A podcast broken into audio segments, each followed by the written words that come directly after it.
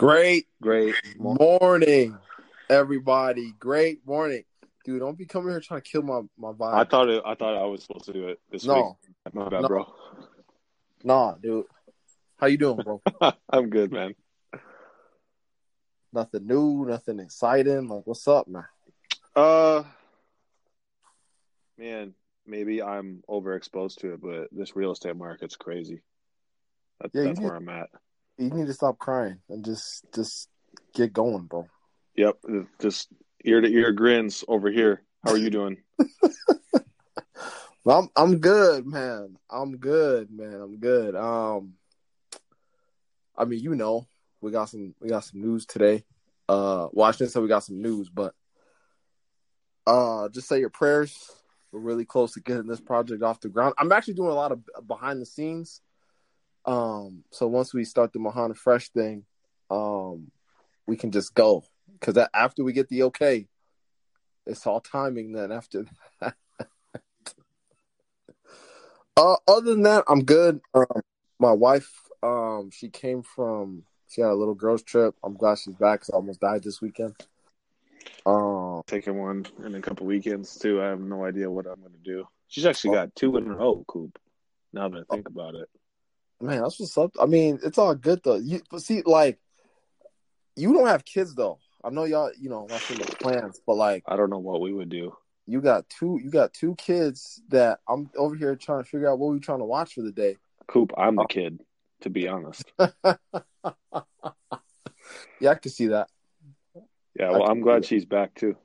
yeah, keep keep my sanity uh back down at a reasonable level.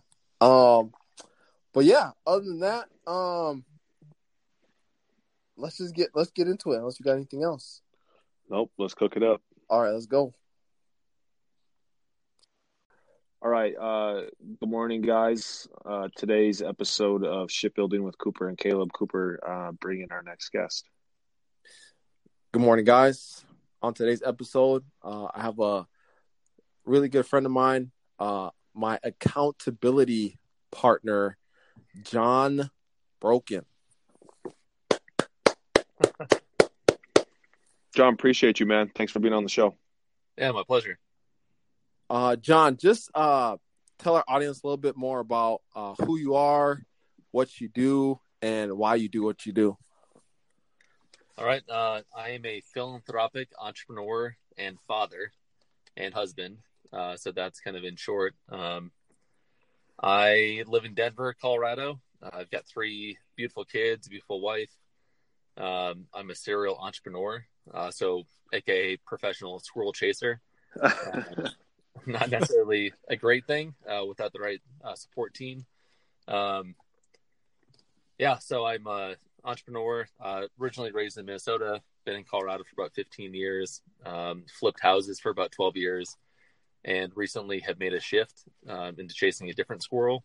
So instead of flipping real estate, I want to flip businesses. So I got my real estate license last year, so I could uh, be become a business broker. Um, it's an interesting thing to have to be licensed in real estate, uh, but uh, to broker businesses. But most, a lot of businesses have real estate involved, so um, they have to have that side covered um, as well. But um, and why I do what I do, um, I let's see, in 2000, early 2012, um, I found my my people, which are entrepreneurs, and have fallen in love with them. Uh, so the majority of my my network are entrepreneurs, and um, some of the bravest people that I, that I've met. Um, obviously, the our military is number one, but I would say entrepreneurs for me um, are are two. So military, I'd say military and police, and you know our first responders, but then uh, and then entrepreneurs. So I mean the the sacrifices that entrepreneurs make, um, the the chances that they take. Um, I think you know America was built on the backbone of entrepreneurs, in my opinion. And so why I do what I do is um, really support entrepreneurs, whether they're partners, whether they're clients. Um, I believe that entrepreneurs are, um, yeah, kind of the foundation of America. So if I, in some way, shape, or fashion, can free up their time, uh, like true entrepreneurs, not necessarily just a business owner. Not if you're a business owner, it doesn't mean that you're an entrepreneur, but it's more how how you think. Mhm. um, and they they give back a ton. So if I can free up more of their time, uh, they will just naturally make the world a better place. And so if I can free up a bunch of entrepreneurs, um, then the world will become a better place and and help them and and our communities. So that's why I do what I do. That's one of the best whys we've heard in a long time, John. Drop the mic. Drop the mic. Phenomenal why. Um, you, you gave us a lot to work with, though, too. Coop, do you want to go first? Uh, okay, so John, can you like so in your childhood, like what made you like start on this path? Yes, serial entrepreneurs usually have like a like a story. Like I don't know if they were like we've had people who were selling stuff they found on the side of the road. I mean, so, there's got to be some story like that that got you going.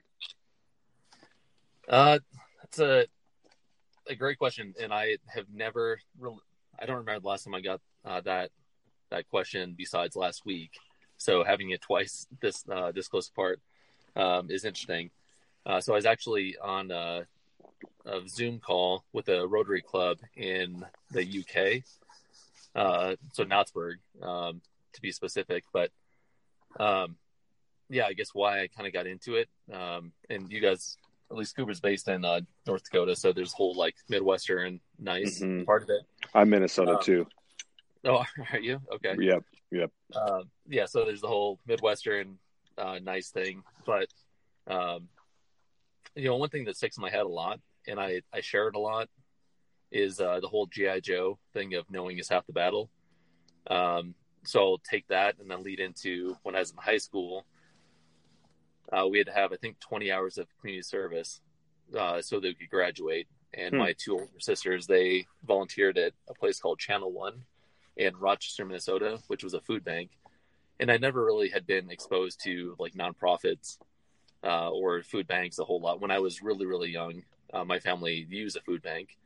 Um, so, you know, I learned that as I started volunteering. I talked to my dad about it. So that was pretty cool to be able to kind of go full circle of hmm utilizing it, uh, coming up. And my dad's an amazing man um, and really, you know, s- provide for us well. Um, so being able to go back and give back to it is it was a different food bank, but I still remember people coming in, just kind of looks on their faces, um, and then you know as they got to shop and get there, and you know two produce, two dairy, and then all the other stuff, and then they kind of check out, and just the the difference that it made in their life. Uh, because food is such a huge thing. Obviously, uh, it's one of our, our needs that we Right. that we have in life. Uh, but when I saw how it changed them and how it affected them, um, and I have not thought about this in a long time until last week, uh, last Tuesday when I had that that Zoom call. Uh, but I think that was probably kind of catalyst as far as me wanting to give back. Um, so yeah, I think that was probably the basis of of when I realized how one person uh, could really affect a community. You you mentioned in your uh, in your bio, you said you're a philanthropic serial entrepreneur. Um, Cooper and I will probably fast forward and go backwards a lot with you, but while we're on this topic, do you have a specific you know mission or vision um, for yourself in regards to your title of a philanthropic serial entrepreneur? Sounds like that's how you got started, but what's the focus now? Yeah, um, on a high level, it's uh, I want to be the change that I want to see in the world. Hmm. So not lead by my, my words, but lead by my actions. Mhm. Um, and I'll leave the world a better place than I found it. So you know, having three kids, working with a lot of youth, um, I want to ideally leave it in a better place than I found it. So my kids, my wife make fun of me. Um, not around COVID, it's been a little bit different, uh, but for a long time, just when we go into the grocery store, uh, we park further away, try and get our steps in. Um, but also when we see trash on the way in or trash on the on the sidewalk, uh, we always well, I always pick it up, and now my kids have been doing that as well. Hmm. Uh, and then find the trash can um, and you know throw it away. Um, so it's you know, in general, leaving the world a better place than I found it, and yeah, being the change I want to see in the world. Yes, that's that's really interesting. The- There's snow where Cooper and I are. You know, half the Not anymore, bro. Was it gone? Yeah, it's gone now. Well, At least for right now. You, you notice when all this like it's pretty, everything's white, right? Whatever. Um, but then everything melts. and it's like, man, all you see is garbage for that first, you know, couple days or couple months, excuse me, weeks. Um, so that's awesome, man. I, props to you, John. I think it's really cool that, um, you know, like you said, you live out, you live it out versus just say it. This is the time Can of the you- year where it's needed. My bad, Coop. No, you're good. You're good. You're good. I was gonna I was gonna ask John, can we talk a little bit how you got into your um I think you had a you were selling mobile homes for a little bit there. Yes, that's one of the the squirrels or the widgets that Can can you can you talk about how like what intrigued you, you know, how how you got got into that? Yeah. Um, so that was the last probably two years that I was active in real estate investing.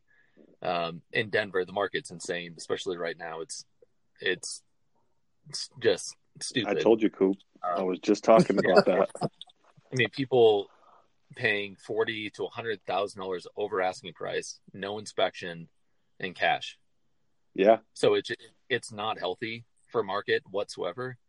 Um, you know, it is what it is, and you know, good for the the homeowners that are selling at this point. But as as far as the market, it's the market here has been unhealthy for several years now.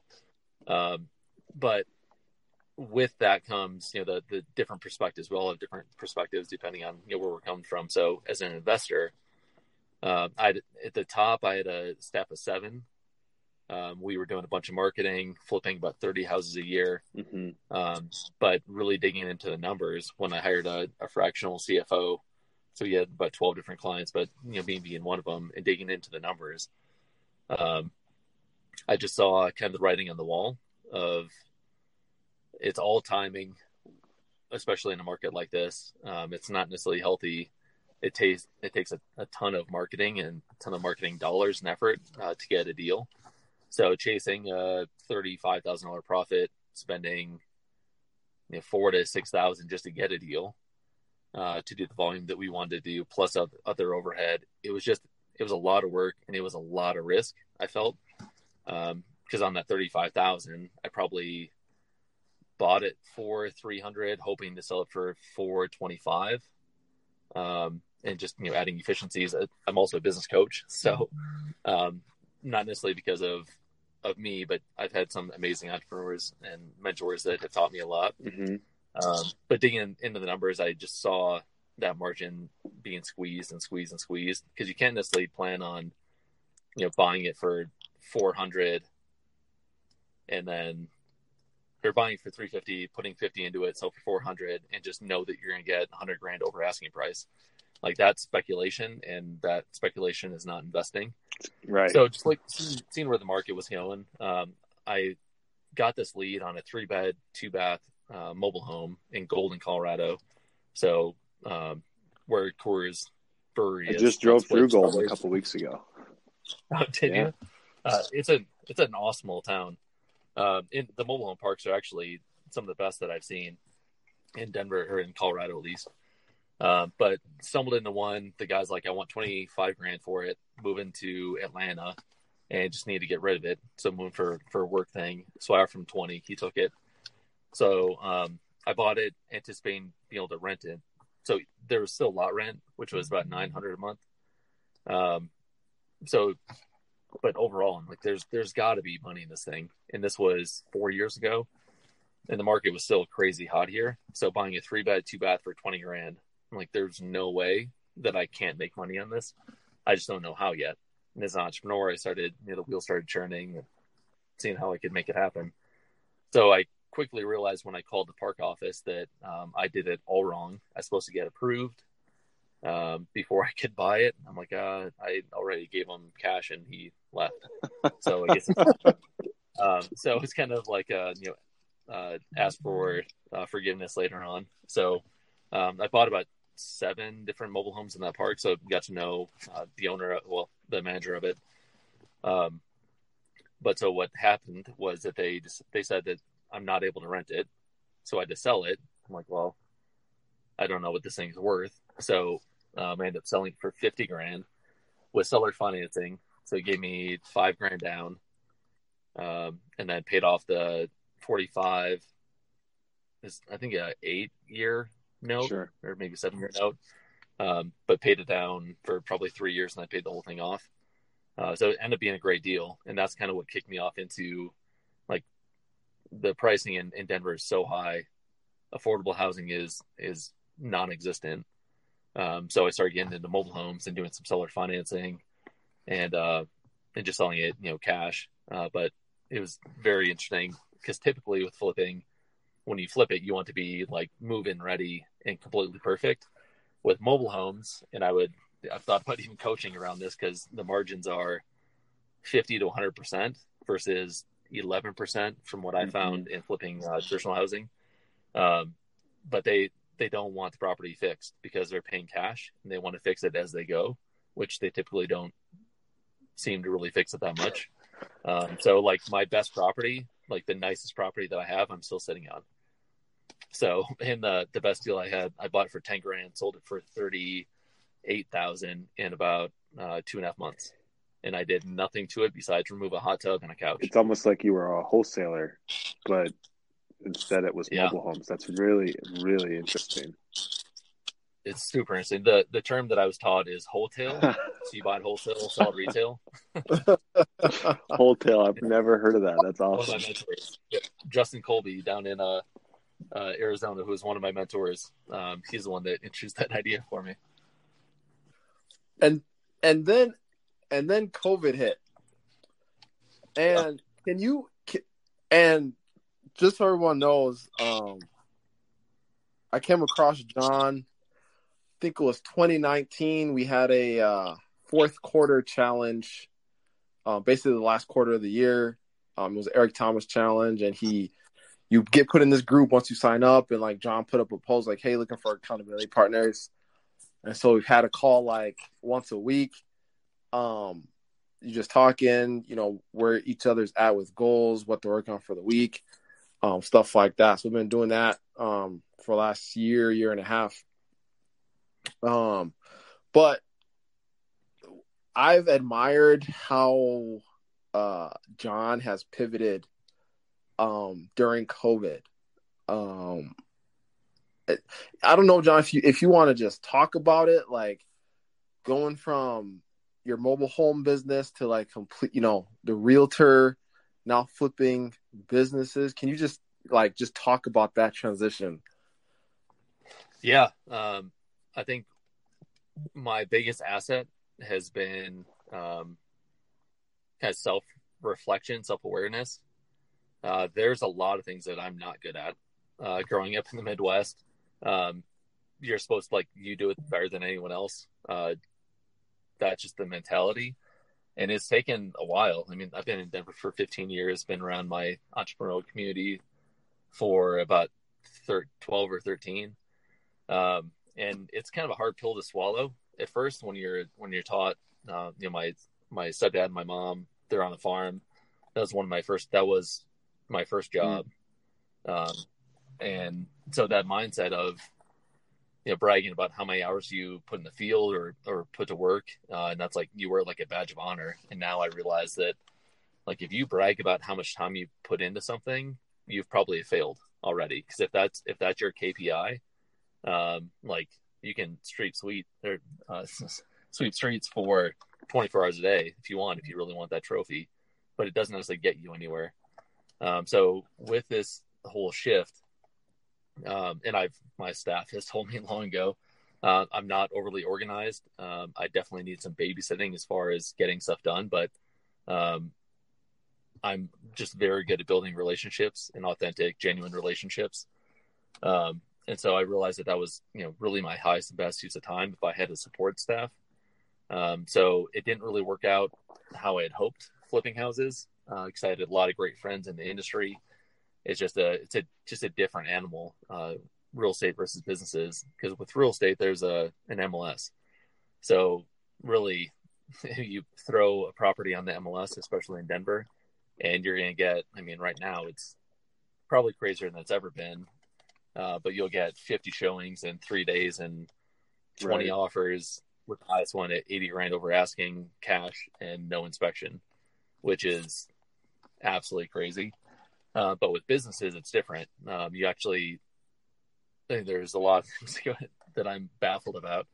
Uh, but in business, there's BizBuySell.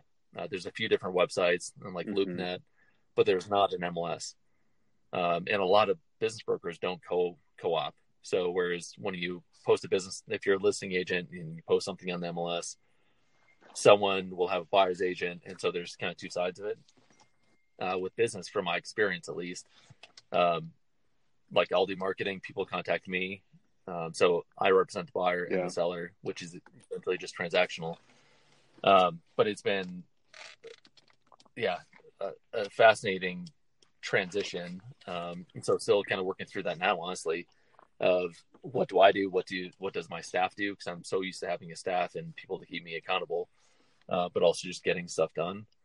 Um, so yeah, through this transition, I've realized that there's a lot of things I'm not necessarily good at. And so becoming an agent, um, and then doing the brokerage thing, uh, learning the brokerage process. Um, it's been a lot. I've taken it more as education. Uh, so looking at a lot of financials, looking at a lot of different types of businesses, trying to understand the widget, um, and doing the transactional side of it. Um, and then as I did that in the last week or so, started reaching out to some people, some investors, uh, people that are good at marketing and sales, uh, operations and finance. Um, ideally putting a team together so I can start flipping businesses as well.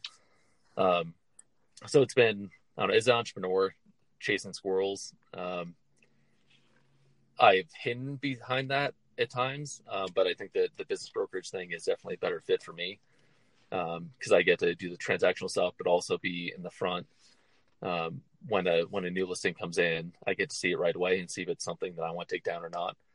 Um, but it's you know the the lesson that I've learned from this whole thing is don't be afraid to adjust. Um, don't shift too soon. Make sure that you have outside eyes to make sure that it it it's a good fit because it's easy to hide uh, from your weaknesses by keep switching, especially as an entrepreneur. And I've you know ask me how I know. I've definitely done that, uh, but I've got some amazing guys in my life, um, and I get to talk to Coop um, every two or every week on Tuesday. Um, and so I just I make sure that I get those outside eyes so that I can kind of brain dump on them and they can kind of sift through it and, and see if it's something that I should be doing or, or if I shouldn't be doing. So, you know, yeah, the biggest lesson is have great people around you that that uh, that truly have your back and make sure that any shift that you make is is the right couple shift. couple comments on that. Um, real estate is all hustle. Commercial real estate is twice the hustle. So I'm I'm sure you're I'm sure you're learning all about that. Just to kind of expand on what you said, um, used an acronym KPI Key Performance Indicator, correct? um, c- can you talk about what your KPIs have shifted to as a business broker versus uh, a house flipper or a, or a, or a wholesaler, um, if you will? yeah, um, it's been interesting, and I'll I'll share this. And I heard this. I I did not hear it from Wendy's, the restaurant necessarily, but um, I forgot. I heard this probably six or seven years ago. So I'm not saying it's absolutely true or not. Uh, but as far as KPIs go, the, the, the best story that I've heard, and I, I share, especially as a business consultant, and and preach my clients about having KPIs, um, is so Wendy's, um, according to the story, is the only thing they track on a on a weekly or monthly basis is uh, the number of buns they go through. So they obviously have a whole team, much infinitely bigger than my team. Uh, but when it comes to tracking things, they've taken a bun and they have done done the metrics of it's probably 0.99 sandwiches, uh, 0.75 um, mm-hmm. French fries, you know, point I don't know six soft drinks. So all, all the things that they sell, um, they've associated that in some way. And so the only KPI that they they track allegedly is how many buns they go through. So more is not better, really in anything. Um, it's more you know, quality over quantity.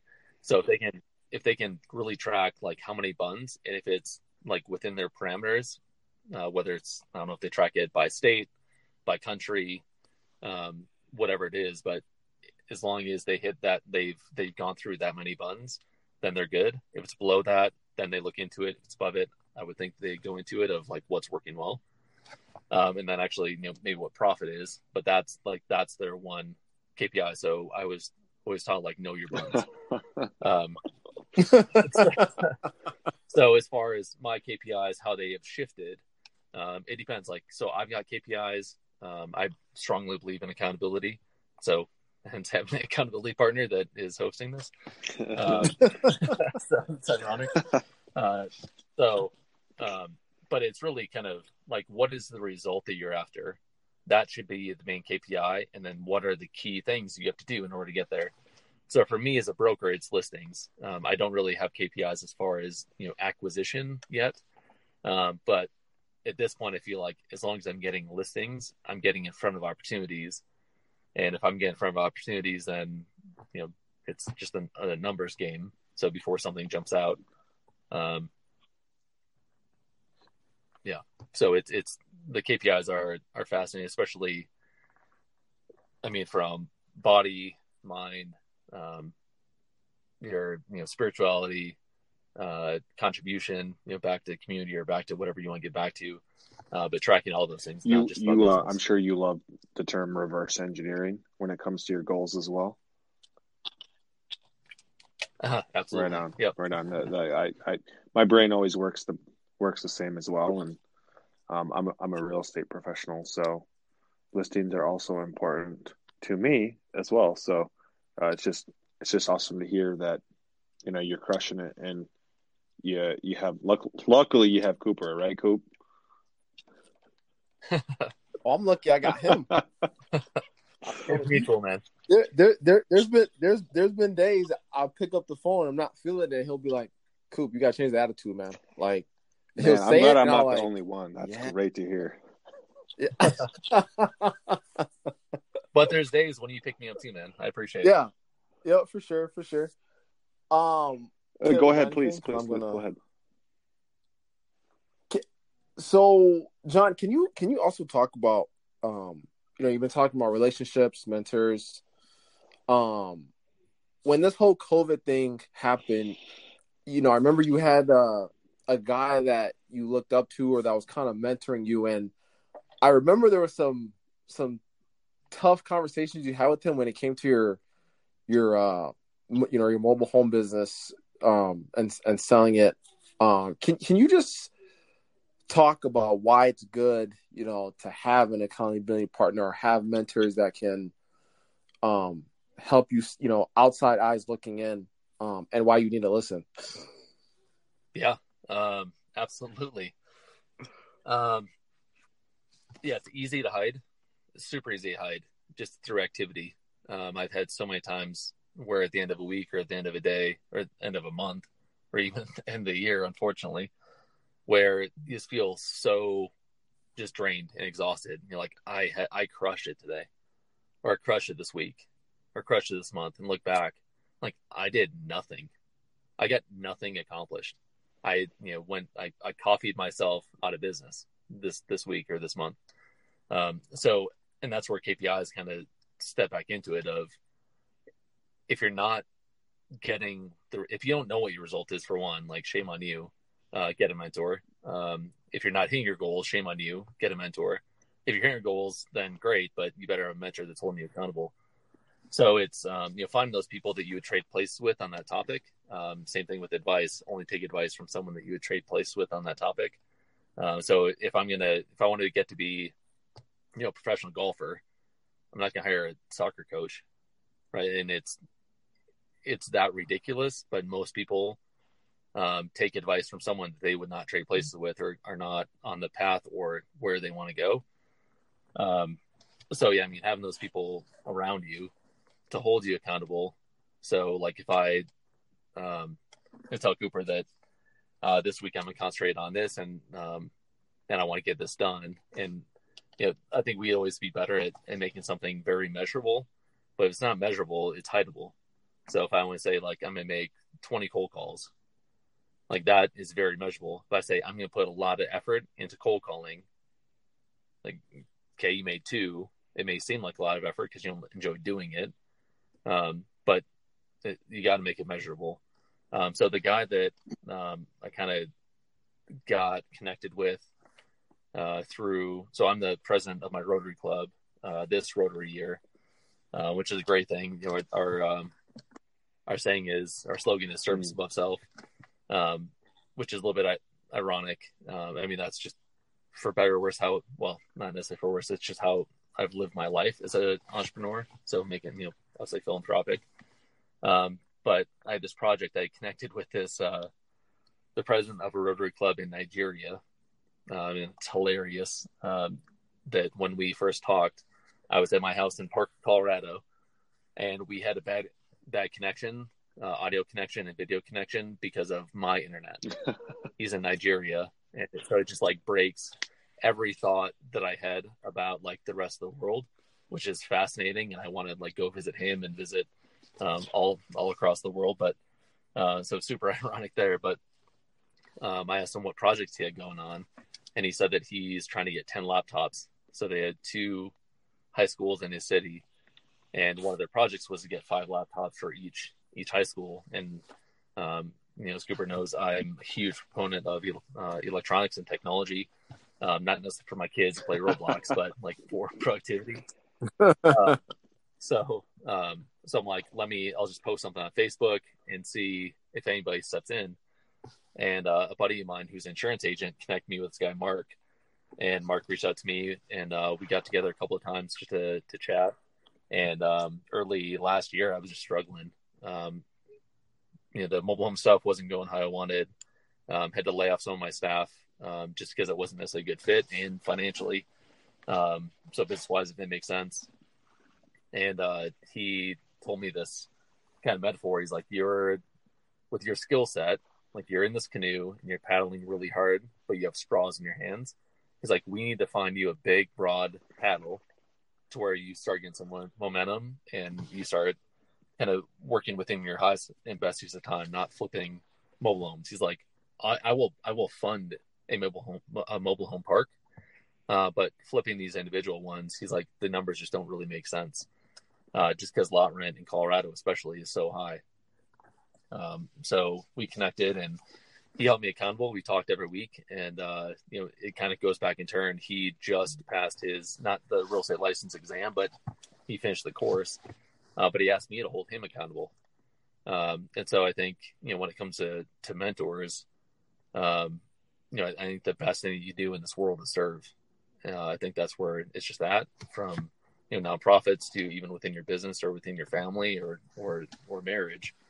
Um, so with him, uh, it's been awesome to be able to kind of hold him accountable, and it's a mindset that he's willing to be held accountable, um, and so am I. And I think that's where it's been been a good fit. But you know, I think with him, he he helped me kind of push through the times when um, you know I didn't necessarily want to shift because when you shift, it, it is uncomfortable. But when you know that you have support, um, you know, really cool. nothing can I sneak in? Just just a little just a little Go ahead, man. Um two questions, John. Who was your first mentor and what advice would you give to someone searching for their first mentor? Uh, my father has, was my first mentor, hands down. Um, I've had a bunch of amazing ones since then, a bunch of amazing men in my life um, and women. Uh, but yeah, my dad. I mean, he's there. I've never questioned whether he's got my back. Um, I'd more probably question like why does he have my back with Right. some of the stupid things that I do, especially in high school and before then. Um, uh, yeah, so definitely him. I mean, I've had several other ones. Um, Andy Bacon was one that was revolutionary in my life when I first got into real estate investing. Um, so you know, f- forever grateful to him, and uh, you know, Mark Hope, who I was just speaking about, and Alan Weingarten. I mean, I could go down a list of amazing people. Um, but I think my advice for someone looking for one, which is actually in my journal too, um, is yeah, find someone who who has either similar values to you or values that you want, um, and is in the path or is at the point where you want to be. Um, like I said, you know, don't take advice from someone that you wouldn't trade places with on that topic. Um, and I can honestly say every every mentor that I've taken on, um, in one one aspect or another, is where I want to be. Um, so as cheesy as I may say, um, I reached out and connected with Cooper a year and a half ago because uh, one of the things that I wanted to uh, improve was my health. Um, and I don't know. I mean, I see it on social media, so that definitely helps kind of top, you know, keep it top of mind. But um, you know, he is in the gym early, early in the morning. Uh, he's got kids. I've got kids. So I'm like, what's my excuse? So it's uh, it's not necessarily him holding me accountable uh, directly, right. but kind of indirectly. It's like you know, he's doing it. Why am I not? Right. You want those type of people in your circle. Um, yeah, Coop is definitely. Absolutely. He's definitely one of those guys. All right, man. That that was my question, Coop. My bad. Back to you. It's all good. It's all good. Um, lots of nuggets. That was great, lots John. Of nuggets. Um, can you the lots, lots. Can can can we talk about the the fear, um, like just with you know just how how does how does John deal with fear, right? Like I'm sure when COVID hit and you had a you had a pivot, um, basically into a new business or like you know a Did, new didn't thing. you say how did you entrepreneurs with are fear? some of the bravest or courageous? I can't remember your words, John. Um, but just to just to piggyback a little bit on what Coop was Yeah. saying. Yeah, absolutely. Um, yeah, uh, life is a funny thing. You know, things are are all relative. Um, I've had probably six straight times where I was within two weeks of not being able to make my house payment, and as you guys know, being in the in the, the Midwest, um, Right. Oh, man. miss a payment on anything. So you know, I, I just hear my dad in the back of my head like, "Pay your debts." and and get out of debt as, as fast as possible. Um, yeah, I mean, I went through a divorce in 2012, um, and yeah, I mean that was that was tough. A lot of it was my responsibility, my fault. Uh, my son was two and a half uh, when we split. Um, had way too much overhead, um, pretty much zero income. You know, jumping full time into real estate. Uh, one of the dumbest things I've ever done um, but I definitely learned from it.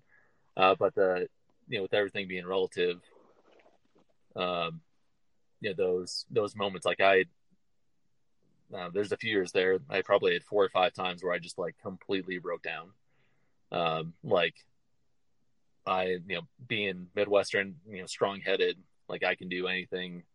Um, so getting to the point where you like Mm. break down and crying and just like feeling helpless. Um, I will never, ever, ever forget um, those those times.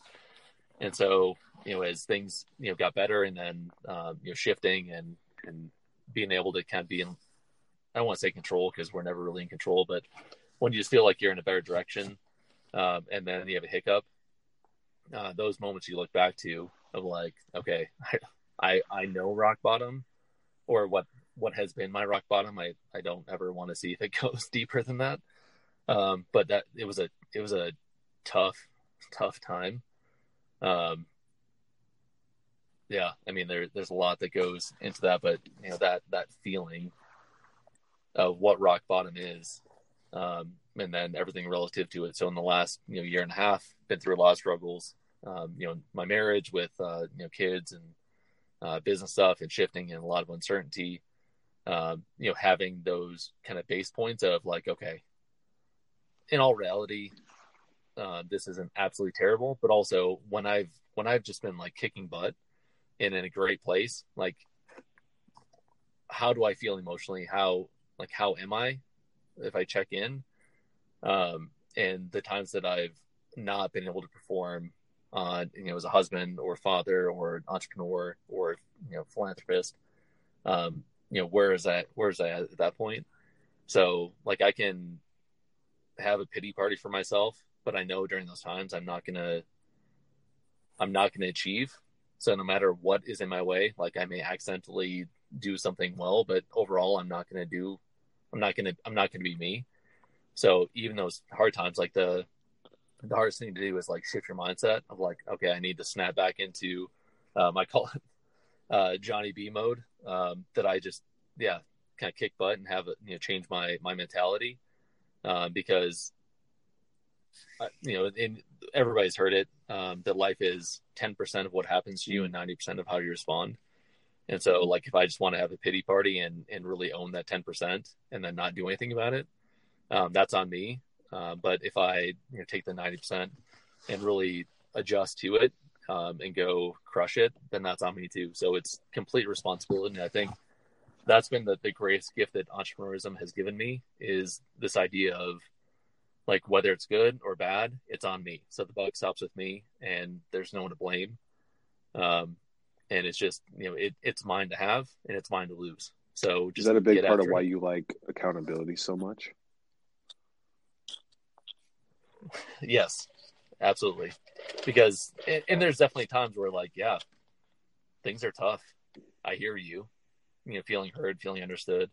Um, but also it's like, Coop, I know that you're this, you know, this part may suck and not saying that, that's just an example. Um, but like, you know, you're an animal. Like you got this. Let's go crush it. And I got your back the whole way. And if that doesn't set someone off, then I don't know what would. Yeah, I, I sometimes I call Coop and complain, and he usually tells me to shut up, which is which is which is which is why I, I call him. I don't, you know. So like that, I agree. It is important. It's it's all good. I usually I usually call it Caleb too when I want my vibe killed. That's kind of been our that's, that's kind of been our monthly theme for Caleb is oh, no that's um no that's that's good. Were you going? No, no, it's all you, man. It's all you, brother. Caleb or okay, gotcha. I was just I was just making sure. Um, John. So let so what? That's great. So you know the the fear um what uh what what motivates you what like what pushes john to yeah, to want to go through the the brick wall yeah um on the immediate side um looking at my wife and my kids um mm-hmm. and just you know like my son quoting tony robbins or zig ziglar or uh, napoleon hill or something like that and just like telling me why why he was able to make a shift in his day at school. Um, I'm like, Boom. okay, I guess you were listening, um, which is awesome. And then I think of like, what else? Yeah. oh man. To? Do I need to be more careful? uh, but you know, my girls too, and like, um, we love playing. There's a game called Lemonade Stand, which I didn't even know about um, on Alexa. So my girl, one of my girls has a, both my girls have an Alexa, so they'll play this like lemonade stand game and it's all about like this is the weather for the day. Um, this is how much a cup of lemonade costs, and then um, like this is how many signs you can put out. So you know, as far as marketing goes, so I'm like, okay, sales, marketing, operations, and finance. Like this is my business consulting in a nutshell uh, on Alexa. Uh, but like they get so excited about this, they they think about um, you know different business ideas, business plans. I'm like, I've completely revolutionized their mindset into business and it's not necessarily what's in it for me but like what service i can provide and then what value that i get back from providing that service um so i mean on, on the close aspect there's that i mean my my wife is going into um uh, professional coaching um called uh, with the dream factory and uh she like her mindset since i met her four years ago is completely shifted um and just I think opening your eyes into the world a little bit more because once you realize what can happen, you can't unlearn that. Um, so it's mm. like in the Matrix when you take the blue or the green pill, or sorry, blue or red pill. Um, like once you take the pill and go down the rabbit hole, you can't you can't forget it. You can't just unknow this like freedom and the opportunity. But then on like a community level, um, like I don't know how many kids got impacted by those ten laptops that were sent to Nigeria, but um, I mean, even if one of them, even from like eBay, like that could mm-hmm. revolutionize like a whole community. Who knows? Um, and then you know, in the more local community, uh, with my Rotary Club this last year, um, the previous president Josh, uh, we were able to donate twenty eight thousand to our local food food bank. Um, and then this year we're about to donate twenty five thousand again to the same food bank. Um, and it's not even just uh, about the food. It's you know they take them in uh, and they find out like where are you at financially, how are you gonna get to the next spot because we're not here to be your crutch. We're gonna get you through this point. Um, so, but like there's got to be action after that. Um, so to be able to um, you know run my you know lead my Rotary Club, especially through COVID, uh, which anybody who knows anything about Rotary, it's not typically a young person's um, group. So, you know, with me being 38 uh, and, and leveraging technology as much as I can, um, I've been able to kind of help us through this time doing three things through Zoom um, and hopefully getting back to in-person meetings pretty soon. Uh, but just yeah, the the effect that that I can have on my family, to my community, to the world. Um, it's like I've you know I was put in this world uh, for a reason. Um, I've got a certain skill set. It may be extremely exhausting, uh, but at the end of the day, when I you know when I get to the pearly gates um, and I get asked like, did you did you give it your all?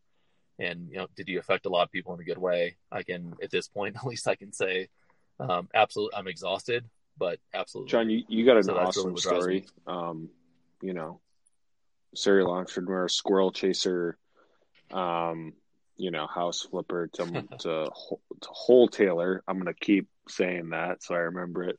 whole Wholesaler to now to now business broker. Yeah. I know you're huge on accountability, so let's let's maybe like yes, we know that, but what else? What else are you doing for personal growth. You know, you just mentioned a, a bunch of good speakers and authors, and, and Coop mentioned ET, mentioned ET. Um, but what else are you doing just to kind of, um, you know, keep the sword sharp, sharp, if you will? Um, yeah, fallen with COVID and all that stuff. I've fallen off a little bit on the personal development, just with you know, get my real estate license and the time that that took, and um, you know, I I listen to books not as much as I used to. Need to get back into that. Um, I do read um, on a weekly basis mm. um, the power of a praying husband. Uh, trying to be the best husband I can be. Um, I meditate. Actually, meditating and praying is huge. Uh, one thing that I've learned through COVID is um, meditating and praying. I kind of, I mean, it's all praying. Sure. Uh, just different terminology, in my opinion. Um, but like praying, it's funny. I always thought um, like praying is like talking at God, um, and meditating is like listening. And it's been a long I until the last year I never really listened, and so um, I'm a good buddy. Or a good buddy of mine is a senior pastor at my church also. Um, so we talked about praying and meditating, and there's a story, and I forgot which one it was, um, but about uh, like the God whispers. Um, and that kind of came up in conversation that like sometimes you just have to shut up and listen. Like imagine having a spouse or a friend that all you do is talk at them and never let them talk. Like how how good of a relationship would you have with them? Um, so I think with the meditation part of it is just like you know, I'm like you know God, what do you have to put on on my heart today and uh, for this week? You know, is there someone that that I need to reach out to or something I need to be doing? Uh, so as far as you know, keeping my my sword sharp, it's you know having great people in my life like like Cooper, um, but also just like taking the time to listen and to like not only listen to God but listen to friends, listen to uh, my body also. Um, you know, definitely there's always room for improvement. Um, so it, it's something I want to you know, that I need to concentrate on. Um, but I would say that's, that's probably awesome. the biggest thing that I'm doing right now.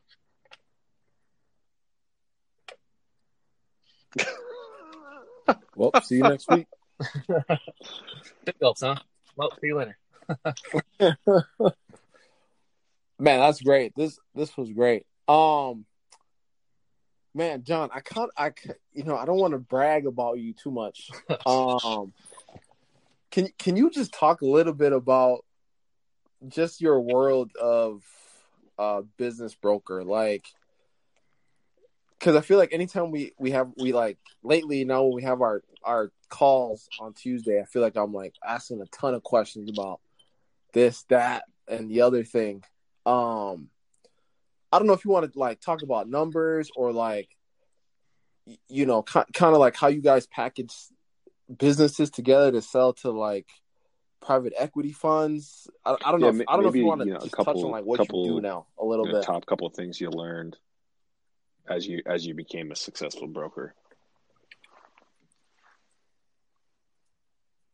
Yeah, uh, well, successful is a, a, strong word at this point. I'm definitely newer into it, um, and definitely don't want to you know put on this projection that like everything is, is great or or kicking butt or whatever. Um, so it, has been going well. Uh, always have a lot to learn. Um, but I think some of the most interesting things for me because you know be, becoming a broker is great and I get to serve my clients. Uh, but the bigger aspect is to my goal is to start flipping businesses. Uh, one interesting thing that I learned from my mergers and acquisitions mentor, which he I don't know if he knows if he's that he's my mentor, but I'm claiming him because uh, I would definitely trade place with him if I could. Um, that he taught me about uh, private equity, and I've heard the term, um, but the and coming from real estate makes sense. Um, so if I like, I don't know if anybody was going to buy a business for two to five, maybe a million dollars, they don't necessarily have to buy that business. Um, but private equity, once it gets over 10, 15 million, which even he says under 100 million is a small business. I'm like, I love to have that small business, but uh, like that's a total mindset shift. Uh, but he's like, once you get over that, then private equity is interested. And to buy a hundred thousand dollar business versus a million dollar business, it's not really that much more work for them to manage. So obviously, they would rather place money at a bigger amount um, and get the same, you know, I don't know, five percent return, ten percent, whatever that is. But they're willing to pay a higher percentage or higher multiple for it.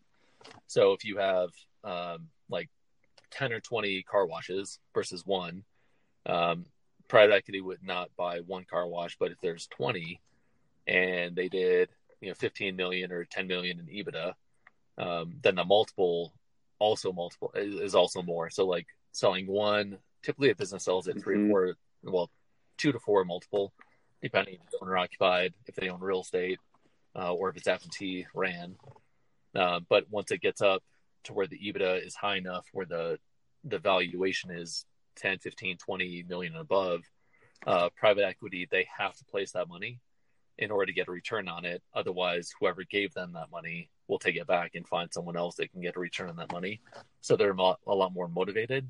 Uh, and this is all just how. So, so you're saying if these car washes produce, you know, 20 million uh, in revenue, the business is worth, you know, around 60, give or take, correct?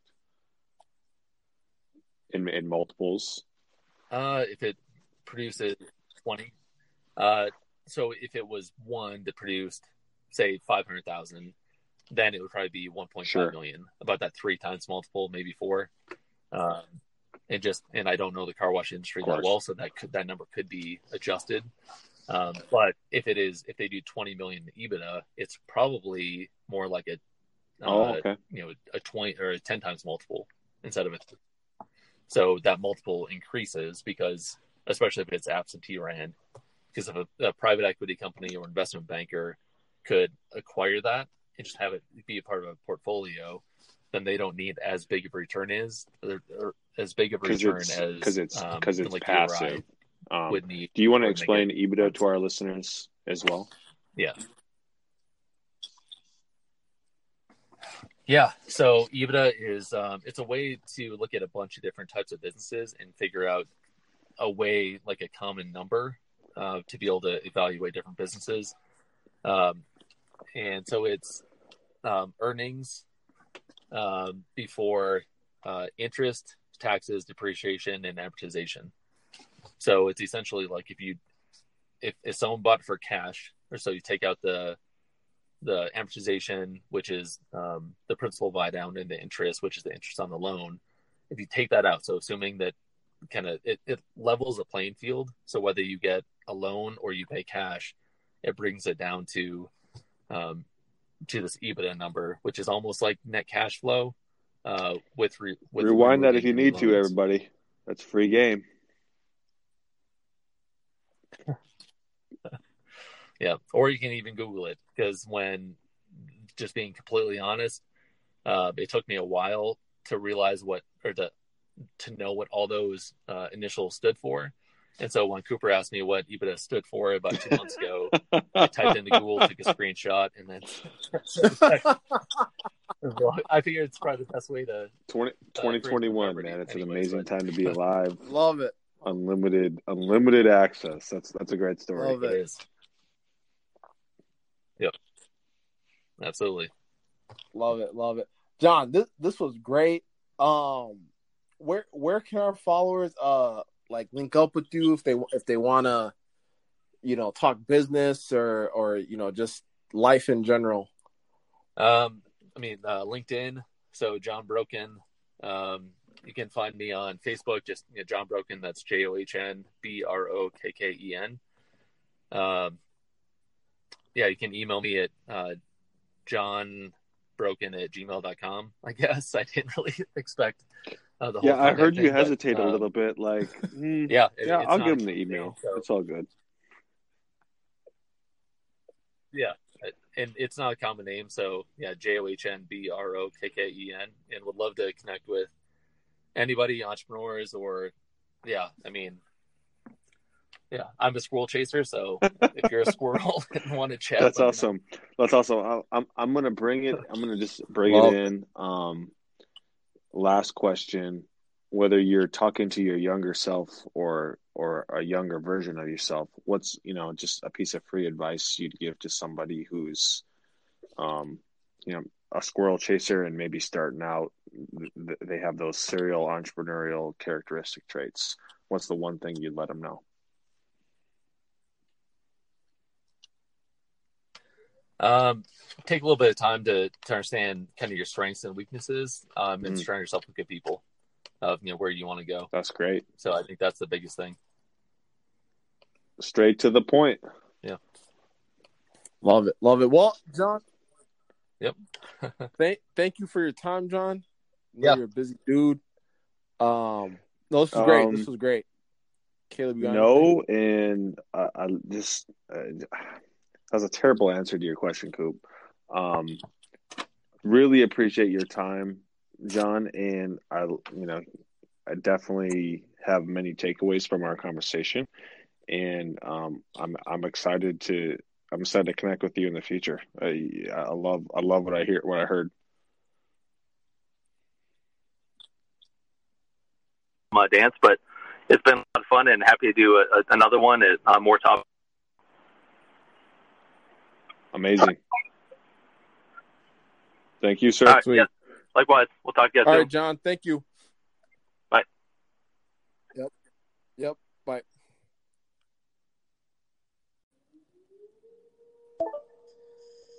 Another great episode. CC, what's up, man? I'm gonna be real cliche, cliche, but if it ain't if it ain't Brocken, don't fix it. You know what I'm saying? Oh my god, dude, what are you? That was a great episode. You all right, bro? Takeaways? I can't believe you said that. You gotta have fun with it sometimes, Coop. I, Um, I hear, I hear you. I hear you. You're right. You're right.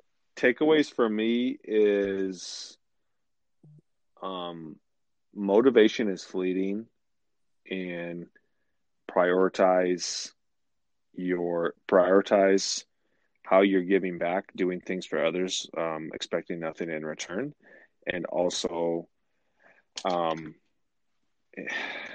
give giving giving back, giving back, but but also how you're. Gosh, I'm I'm really struggling with I'm really struggling with how to say this. Prioritize how you're going to give back, but also like your why. You know what I mean? Like he was talked a lot about accountability to to make sure that he kept coming back to his why. Um, I think he's maybe the first or maybe second person who brought up KPIs, which are key performance indicators, right? So you could just tell he, you know, entrepreneur. He said he wasn't very organized, but he's definitely, um, he's definitely utilizing free resources to help keep him on the right track. And maybe they're not free, but he's doing the right things to make sure he stays on the right track. So just definitely a good person that you want to surround yourself with. I'm sorry for the long-winded answer, Coop. No, you're good. You're good. You're good. Um, no, that's great. And you know, he talked about you know at the end there when you asked when you asked him um the question on advice he would give his younger self. Um, He was ready for that. he said know know your strengths and weaknesses um and you know like he said he's someone that you know is not as organized as he would like to be and so he does he does those things mentors accountability partners kpis um all things that help you stay on track stay focused and stay somewhat organized um so that was that was big and i just want to add kpis can be anything you know, I I have weird KPIs for when I work out, right? You know, it could be as easy as how many times I need to go to the gym this month, Mm. or um, how, what's what's my Apple Watch challenge for for the month, right? Like I need to beat that. To me, that's that's a KPI for me. Um, you know, you hear a lot of companies have KPIs, this, and the other thing. You know, John John said it best. He said in the episode, he said, What are the results you're looking for and what are the keys to get you there? He did say it best. Period. So again, this this podcast is meant for us to bring people on here. You listen to their story, let it inspire you. Take things from their stories and apply it to your life. And let's get to the next level. I'm done, bro. I'm, I'm gonna see you next week, Coop. Oh, wow, that's the best outro I've ever heard in my life. Let me live, bro. Let me let me let me, That's the best outro I've ever heard in my entire life. let life. me live, bro. Uh, let me live. hey, let me. So Coop, Coop's big on like, like, follow, review, uh, sub, subscribe, and um, Coop. Uh, I'll let you finish it. Add us on Clubhouse. Oh, club Cloud Clou- House. Cloud House. Okay. Yeah, Cloud House. Yep. Yeah, yeah. Club Sounds good. bud. House. Clubhouse. Hit us up. All right, man. All right, I'm, I'm gonna see you next week. See you Coop. next week, man. Bye.